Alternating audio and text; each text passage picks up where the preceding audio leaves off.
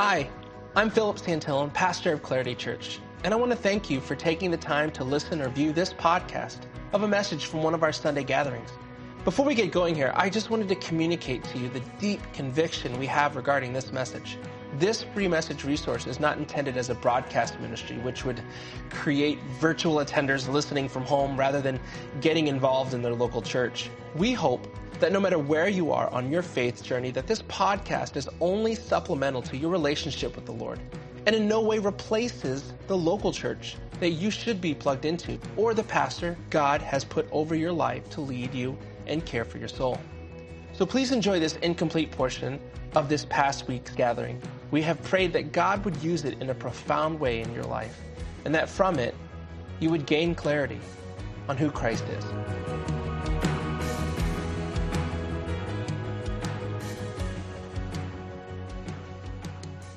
Good morning. How are you doing? Good. Hey, uh, I'm so excited to be here. How about you? Excited to be? Yeah, I'm really glad to be here. It's a new year, and I'm looking forward to a new me, and hopefully you're looking forward to a new you. And um, if this is your first time with us, if you are a guest today, I just want to welcome you. My name is Phil, and uh, I want to welcome you to one of our gatherings, our, our, our Clarity Church gatherings, where those of us who call ourselves Clarity work really hard so that uh, we could hopefully sit in some rows. And at the end of the day, what we really, really hope is that all of us would find just a little bit more clarity on what Christ has done for us, what he wants to do, and, uh, and what he is doing in us. And so uh, that's why we exist. And uh, now, before we move into the message part of today, I do I just take, want to take a little time out. This is uh, not a message part. Don't worry, there's no preaching. But I do have a, a, a little announcement to talk about uh, before we go on.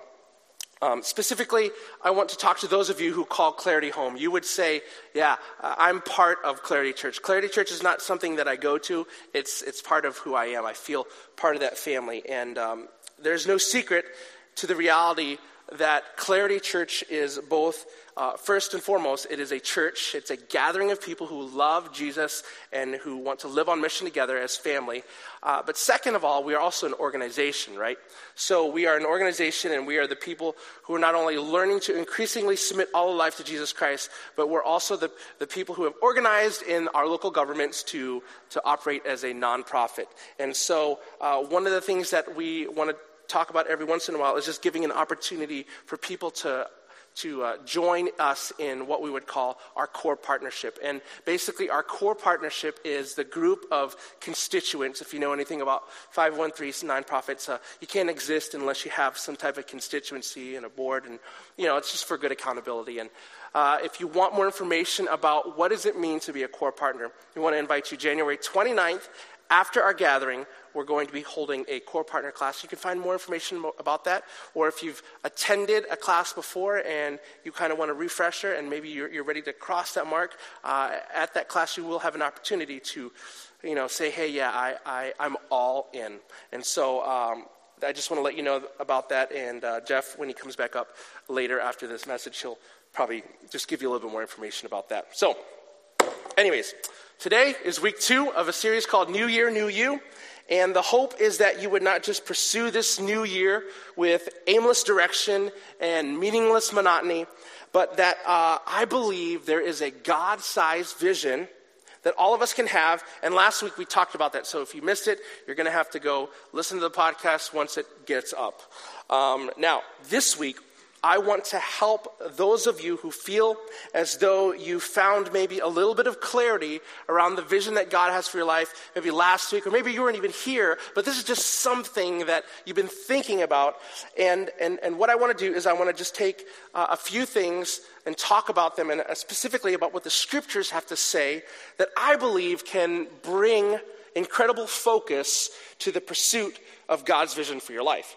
Because last week, um, when we talked about vision, we talked about the what. What is that vision? And we talked about that. And how do you find that vision? And how do you, you know, recognize the ruins of the uh, ruins within the sphere of your influence that might cause you to go, yes, God's calling me to this, to, do, to, to bring restoration to this or that. This week, I want to talk about the how. So I want to talk about the pragmatics of what sometimes people refer to as accomplishing God's plan or God's will for their life. No. I don't know about you, and I don't know if you know this or not, but I need to let you know on a little secret. It's God's will for you today to hear this message. Yes, I'm talking to you. In fact, what are the odds that you could just happen to be here on this Sunday, sitting in that chair, getting ready to hear this message? I mean, oh my goodness, I'm getting chills right now just thinking about it. It was God ordained. And of all the churches you could be with on Sunday and you could have chosen to be at, you are this one. And oh my goodness. And, and listen, because it's God's will for you to hear this message, here's a little warning. Here's a little warning. If you miss this, if you miss this moment, if you miss it, there's probably a good chance you will completely, I love you, but I gotta tell you this, you will completely miss out on God's will. You see, God has a plan A for you. If you don't listen today, you're going to have to settle for plan B, which, right, is, is, is second place. And we all know what second place means, right? First place, loser. Okay? So, what I want you to do today is pull out your wallets and then, no, I'm kidding. Uh, so, uh, no, of course, listen, let me just be clear. Everything I've just said is complete baloney, right? I don't know I don't know if it's God's will for you to be here today and to listen to this message. I have no idea if, if that's God's expressed will for you to be here at this exact moment. But I do know this that you could probably benefit and by listening to the content of what we have to say. And I, and I think if you have a God sized vision of your life, and maybe you might not call it that, might, maybe you might call it this, you might call it uh, hopes and dreams. You might call it this, a a calling or a purpose, whatever you would call it, if you have that, then today might be helpful as you pursue accomplishing whatever it is that, you know, whether you're a Christian or not, it feels like it's your life's calling, but especially if you're a follower of Christ, it's something that you feel that God is calling you towards. To be honest, uh, I, I will admit it seems like there is abundance of people who want, to, uh, who want you to believe lies about how God communicates His will. I mean, I don't know about you, but have you ever watched, like, just um, televangelists are funny. Um, not all of them are bad, but some of them are funny. I'll use the word funny. Uh, I'll, I'll, tell you this one story. Uh, my, my buddy Jean and I, and some of you know Paul Stewart, uh, we, we were taking this road trip. Jean bought this car in Georgia, and he said, Would you come with me? And we'll fly there, and then we'll pick the car up and drive it back. It's like, Okay, cool. And so on the one on, on the way back, we stopped. Obviously, we didn't drive all the way. We stopped at a hotel, and then so we get late at the hotel, and and we're and, and here's something that drives my wife nuts. Um, I like to do. I think it's funny. Uh, it's better than the comedy channel, and nobody swears.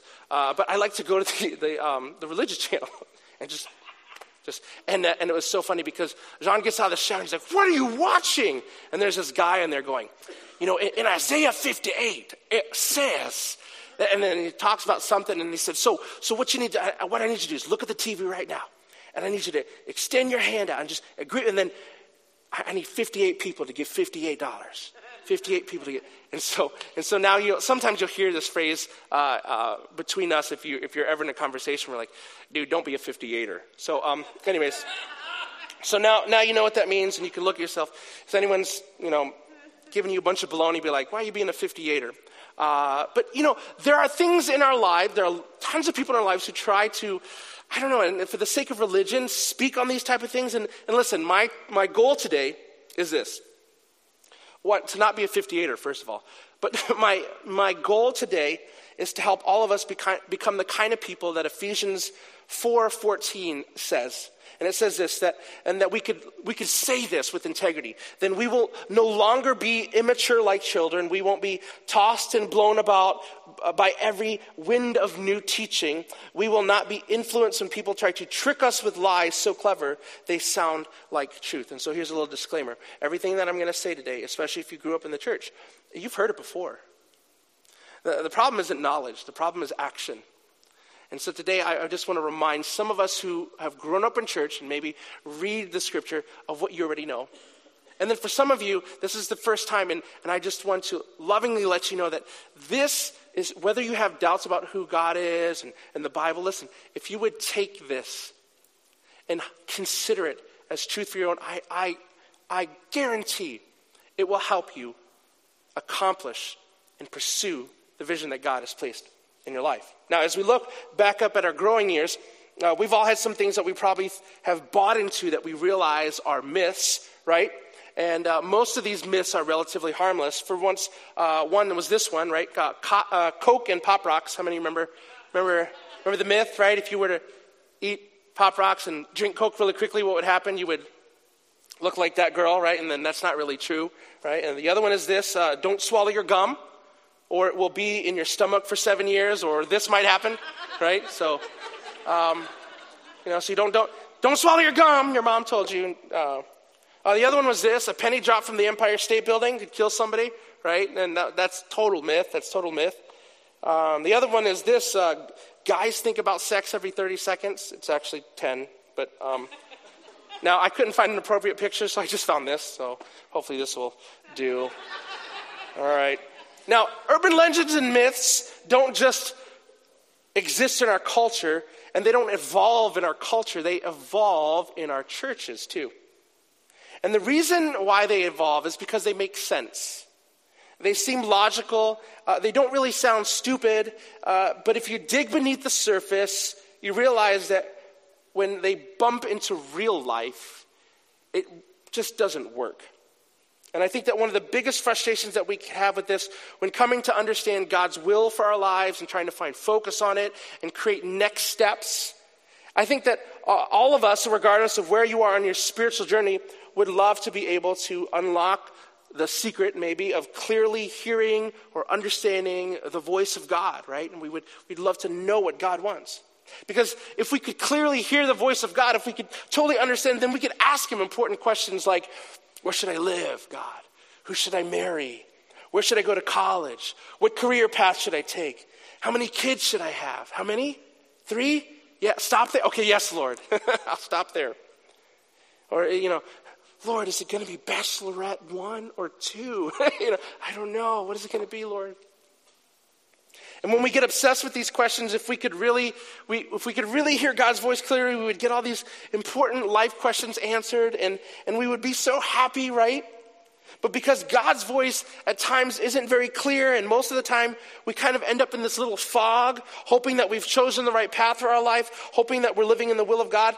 The, uh, here's what happens the assumption that we tend to make is this uh, some of us, we do this. If life is going good, then I must be in God's will. The decisions that I'm making, the path that I've chosen to take, it must be good if life is going good, right? Which is which is the reason why we probably don't think too much about God's will when life is comfortable. Because when life is comfortable and things are going well, we assume that we are what? In God's will, right? Makes sense. But, but when things are going bad, when we lose a job, and heaven forbid, we'd lose a loved one, we'd lose a child, we'd lose a, uh, a wife, we'd lose a friend, or someone betrays us. Then we start to wonder if we are really living in God's will. And we start to pray and ask God to fix our situation. And if we're not careful, we'll begin to try to determine God's will in some pretty unhealthy ways because we are making the assumption that God is either for us or he's against us based on our comfort. And so today I, I really want to take a look at what God's will is not, and then talk about what God's will really is, and how we can begin pursuing the vision God has for us in the way He really wants for us. And so, uh, if you have your notes, you can follow along here. And I'm just going to talk about a couple different things, and I'm going to, um, you know, point to how I think the scripture brings light and actually is the foundation for these thoughts. And, uh, and then I'll wrap it up at the end with uh, maybe a couple practical things for us. And so here's the first thing without further ado God's will is not a blueprint. God's will is not a blueprint. Now, some of you can get this already. If you're building a house, right? And uh, if you're building a house and uh, you know, you, you really try to control every single part of the building process, right? But God doesn't try to control every single part of your life. God doesn't look at your life with excruciating detail and micromanagement like a blueprint. And, and sometimes we feel, that's how, sometimes how we view God's will. You know, we're going to spend a lot, and, and, and, a lot of us, we spend a lot of time in fear, and, and some of us, we become paralyzed in decision making because we don't want to mess up. We think it's a blueprint. Like, you know, you can't just go to the person that's constructing your home and, you know, he says, well, where do you want this wall? And you're like, you know, this support wall. I don't know, just put it anywhere. I don't know, you know, and you can't build a blueprint and then just all of a sudden change, you know, what, you know, the, you can't remove that column because why? The, it affects the rest, right? And sometimes, in, when we treat God's will as if though it was a blueprint, we develop what I call back to the future syndrome. Right? Back to the future syndrome. Back to the future syndrome is, is when, is when, uh, was when, when when the entire time space continuum gets out of whack because of one decision we make in our lives. And if you're not careful, Marty, you will break the time space continuum and we won't be able to get back to the future, right? And so that's my best Marty McFly. Uh, not Marty McFly, but Doc. But listen, it's this idea that we think that, that God has one perfect career, that God has one perfect spouse, that God has one perfect path, and that our life is supposed to follow that. And we can never fail because if we do, we can never get back that perfect will that God has for us. And the time space continuum is forever out of whack. And listen, that's crazy sounding and it makes for a good movie, but that's where it's supposed to stay because that's not how real life is. Unfortunately, this is how a lot of people, and believe it or not, this is how a lot of Christians think. But God's will is not a blueprint. God's will is more of like a game plan. Now, if you follow any sport, if you're not a sport person, don't check me out here. I, I, I want to use this illustration. And, oh, sport illustration, one of those pastors. But this is a good illustration. Just follow along with me. There's a game plan. For example, in football, right? Go Steelers. In football, there's in football there are a ton of options in every single play. You know, I follow the Steelers, right? There's tons of options. Big Ben can throw to, you know, Antonio Brown he could hand it off to Le'Veon Bell, or Le'Veon Bell is the kind of back that you could throw it in on, on the cut in. There's tons of options. So if they're showing, you know, run, you could pass, you can do the quick slant. There's tons of different options. But here's what we know: you have a lot of freedom to make choices, but there's still boundaries, right? There's still rules, right? You can't touch the wide receivers because they're fairies, right? You don't want to touch them because they'll cry, so you can't touch them. But you can rough them up at the line. That's about it, right? You can't go out of bounds, right? You can't go, and there's a goal. You don't want to, you don't want to score on this end because that's called a safety, right? But you want to go that, so there's a lot of rules, right? There's a lot of rules. But how the game goes, there's a lot of what? Freedom. And so God's will is not a blueprint, it's, it's more like a game plan. Uh, in fact, uh, I was talking with someone this week about this kind of concept, and, and and uh, this happened to be what I was talking about this week. And I said, hey, well, let me just share what I mean, you're talking about this week. And I said, look, in Proverbs 3, 5, and 6, we all know this verse. And um, not all of us, but you know, a lot of us who grew up in church kind of know this verse. And it says this Trust in the Lord with all your heart and do not lean on your own understandings. In all your ways acknowledge him, and he will make straight your paths. Right? And, and sometimes people, when they, when they read this, they, are like, oh, you know, trust in the Lord, and, and, then, and then he, will, he will make my, he will direct my path. He will tell me what to do. He will, he will tell me where to go. But you have to understand that in the Hebrew, there is no sense of tense. And so, this idea of God will making your path straight, one of the ways to look at it is yes, God does ordain. I'm not saying that He doesn't ever tell you His will. I'm just saying most of the time, here's what God does he makes straight your path. And the word there for path is really uh, a phrase that means you're walking, the choices that you make. And so if you would imagine this I'm walking, and if I trust in the Lord along my walking, the present tense, God will, in my walking, as I choose to walk, will say, hey, turn left. You know? Or if you're on Peyton Manning's team, you know, Omaha, Omaha, Omaha, you know, right? And so God will make path, path uh, makes you straight paths. And so the question is this: How does God make straight lines out of crooked sticks? Because if you know the truth, we all have a tendency to be crooked sticks. But so how does God end up drawing straight lines with that? Well, what I would like to suggest, and really what I'll make the most of our time talking about, is this it's that we can find God's guidelines for his game plan within the scriptures. And I know that's so disappointing because we want thunder, we want lightning, we want the you know, we want the, the happenstances and we want the we want all that. But listen, God chose to move on the hearts of 40 individuals over the course of 1600 years who wrote letters and recorded biographies and wrote poetry. And little did they know that what that God would take what they wrote and weave them together and, and what he desires to, comp- to communicate what he wants to uh, uh, accomplish in our life. And he would weave them together as one story story of his dealings with all mankind. Sometimes we call it the gospel, the good news. And so when we read the scriptures, we get a clearer picture of who God is and what he has done and what he desires to accomplish in us. That's why Romans 12, 2 says this Do not copy the behaviors and customs of this world, but let God transform you into a new person by changing the way you think. Then you will learn to know God's, listen, what? His what? His will. Oh, we found it, which is good, pleasing, and perfect. So, we want to answer the big questions of life, and God is saying, in light of this verse, just deal with the sin in your life that you keep putting off first. Some of you, you have a vision for healthy relationships, but you still refuse to forgive. Some of you have a vision for being a generous person, but if you're honest with yourself, you, you won't stop living a selfish and greedy life which keeps you from being a good steward of your finances.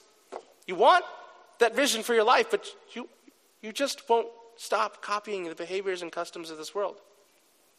Uh, some of you want to have a blessed marriage one day. You're not married yet, and you want to have a blessed marriage someday, but you're still living in sexual immorality but you want God to bless your marriage, but you're still copying the behaviors and customs of this world. And listen, when we take time to allow God to transform our thinking through His Word, His ways, you'll find, will be, become more obvious to us. And one of the reasons that we have the scriptures is so that we can clearly understand the guidelines that God wants us to operate in. That's why the psalm writer says this Your word is a lamp to guide my feet and a light to my path. So the scriptures, if you can imagine, serves as a light on the decisions we make. So we could truly see whether or not we are in bounds or out of bounds. And one of the best examples for understanding how the playing field is set up comes, I believe, from a letter Paul wrote to a church in Colossae. And this is where we'll spend the rest of our time. So in Colossians chapter 1, it says this so we have not stopped praying for you since we first heard about you. We ask God to give you complete knowledge of his what? Of his will. And to give you spiritual wisdom and understanding.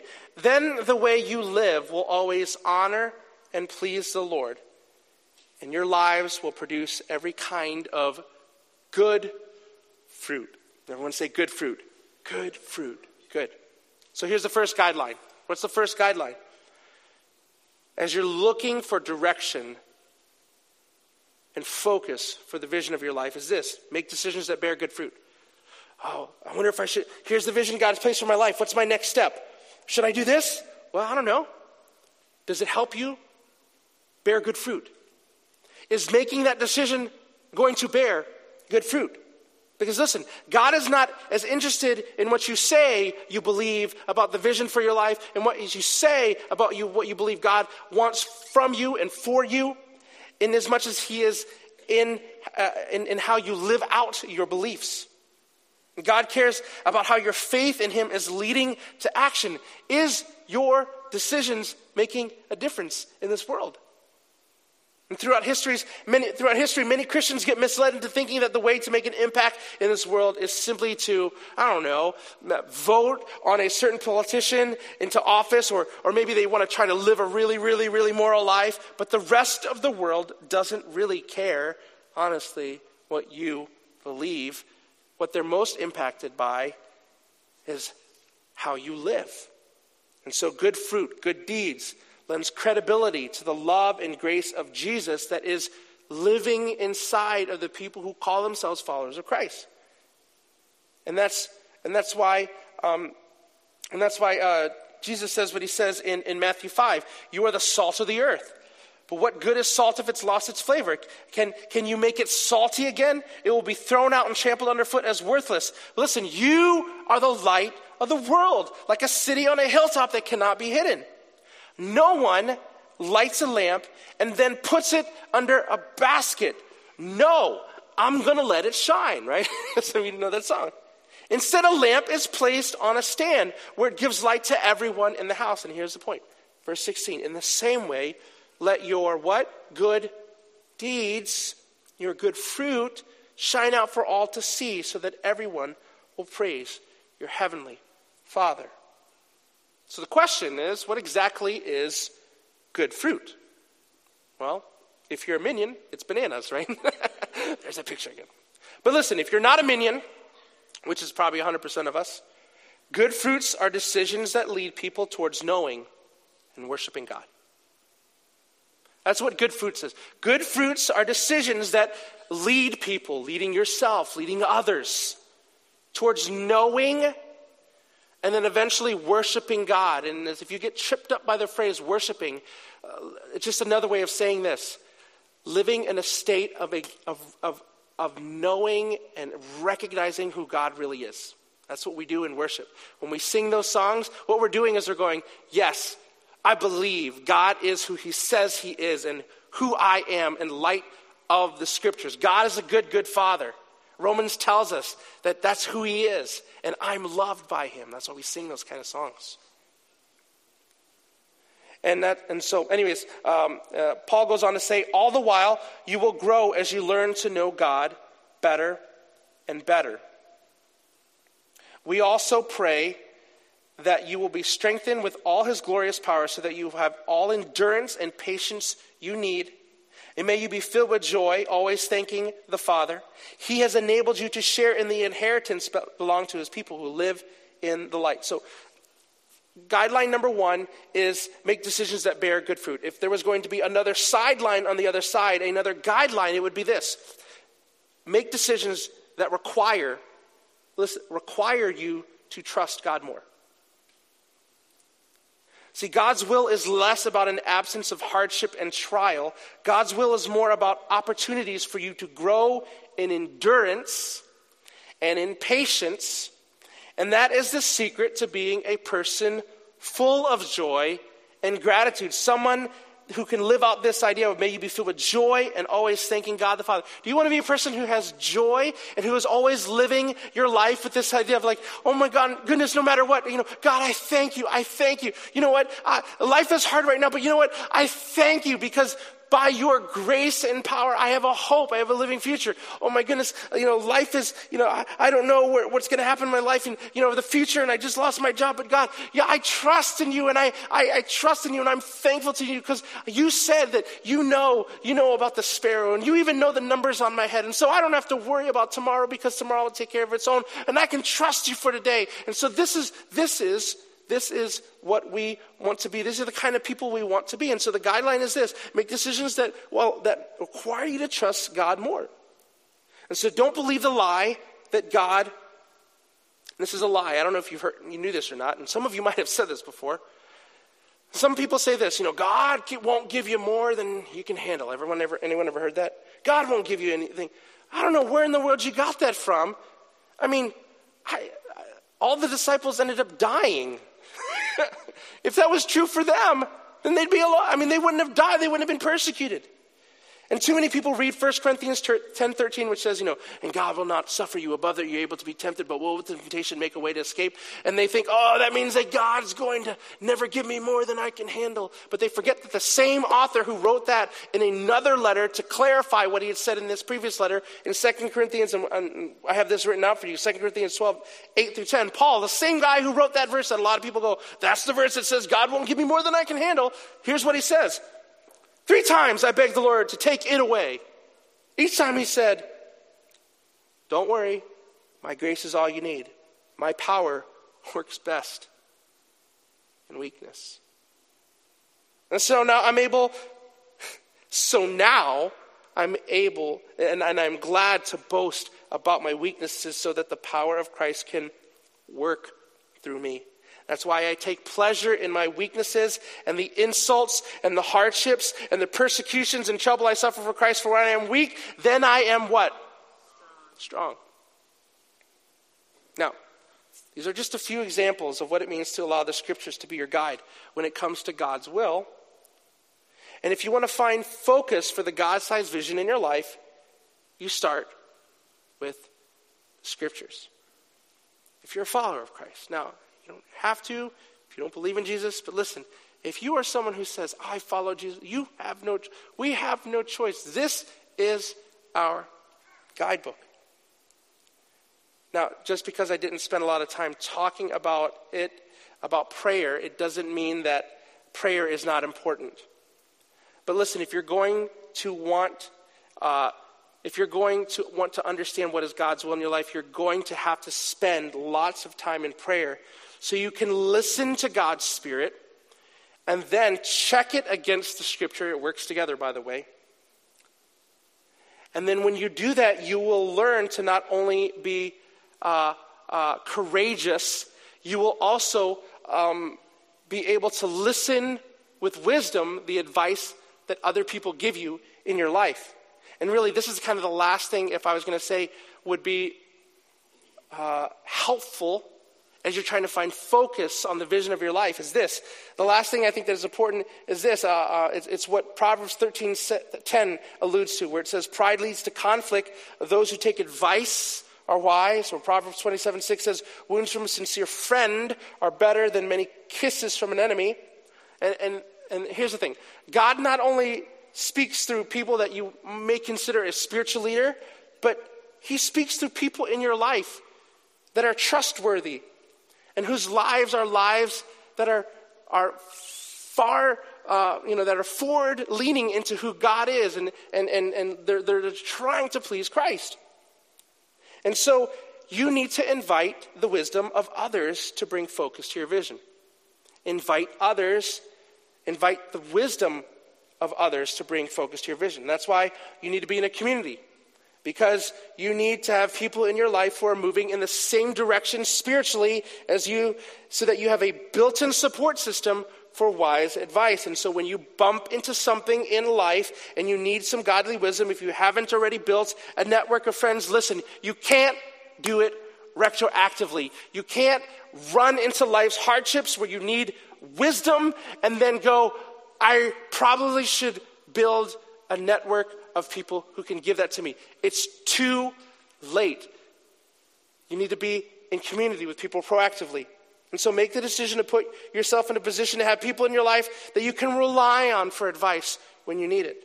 And so here's the bottom line, and then I'll be quiet that it's this most of the time, God's will is not about what you do, it's about what you're becoming. Does that make sense?